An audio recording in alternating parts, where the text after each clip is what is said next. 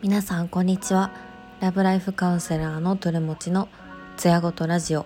このラジオでは性生活をどう楽しく過ごしていくのかそんなテーマでお届けします。皆さんいかがお過ごしでしょうか？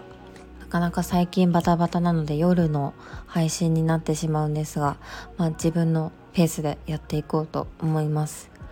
今日は夕方からプレコンセプションケアセミナーに参加してきました。このセミナーっていうのがあの、まあ、私自身が安心安全で、まあ、健やかな妊娠出産産後の健康管理っていうところに興味があったっていうところで実際にここの辺りの支援ってどんなものがあるのかっていうところとあとは私が一番気になっていたのは日本の性教育の問題点について高橋幸子先生が実際にお話しするっていうところであのこう参加したってところが大きかったです。こう性教育ってところについて私も専門的に取り組んでるわけではないんですが、まあ、その広く伝えるためにはどうしたらいいのかなど、まあ、常に知識のアップデートをしたいなという思いがありました。プレコンセプションケアっていうと私もそこまでこう聞き慣れた言葉ではないんですが定義としては妊娠前の女性やカップルを対象として将来の妊娠のための医学的行動学的社会的な保険介入を行うことと言われています。またこうお母さんと子供の健康っていうところに影響しうる行動や個人的環境的な要因を減らすことで短期的にも長期的にもそれぞれの健康っていうところを改善することっていうのが目的とされています。今回あの、まあ、世界的に見ると日本っていうのは、まあ、赤ちゃんの死亡率が3.4%だったりお母さんの死亡率がまあ3.3%っていうところだったり結構出産のあたりではその母子ともに健康状態っていうのは、まあ、世界水準で言うといい方だっていう話があってそれでもなぜこうプレコンセプションケアっていうのが必要なんですか？っていうお話があって、まあ、例えばこう日本で言うと過去に子宮頸がんワクチンのこう推奨しての接種がストップしたことだったりとか国際セクシュアリティ教育っていうのが、まあ、日本ではこうその世界の基準が日本では当たり前ではなかったりとかあとはヘルスリテラシーっていうところ、まあ、健康だったり疾病について情報を手に入れる手に入れてから活用するまでっていうとこの一連のこう行動っていうところがみんな取れていないよねってところだったりとかあとジェンダー格差っていうのも加わって特有の問題を抱えているっていうことが、まあ、今回そのプレコンセプションケアっていうのが必要になってきますよねってところの背景にあります。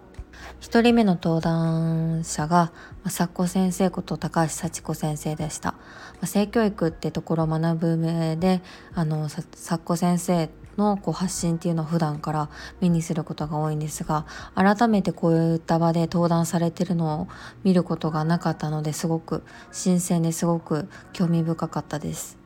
日本の性教育の問題点っていうところをテーマにお話しされていてこれまでのこう日本の性教育っていうのは運次第だったよねってところから今までどう変わってきたのかってお話がありました。第1次第2次と性教育バッシングっていうのがここ20年の間にあったんですが、まあ、それを経ていやバッシングあったけどでも性教育って必要ですよねっていう意識がみんな共通の意識として大きくなったのかなっていうのを私自身もこう感じています。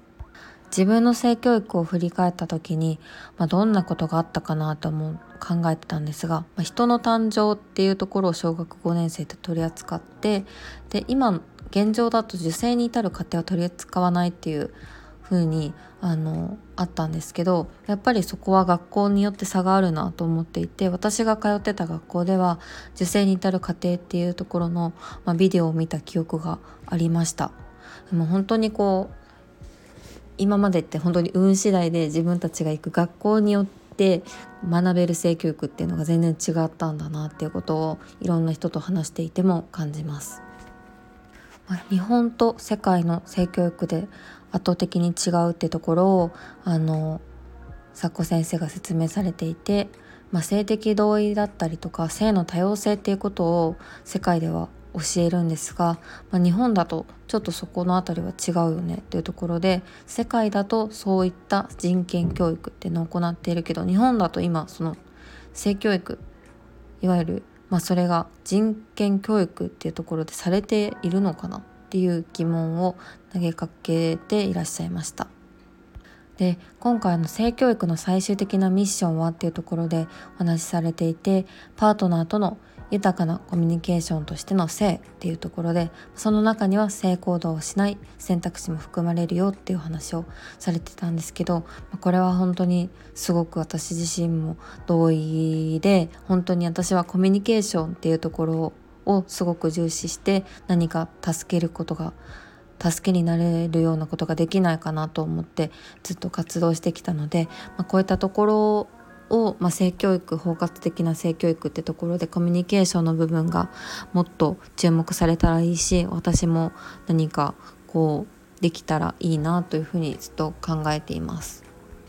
あとはですね、まあ、性教育ってところをこうちゃんと受けてこれなかった私たちの世代、まあ、20代後半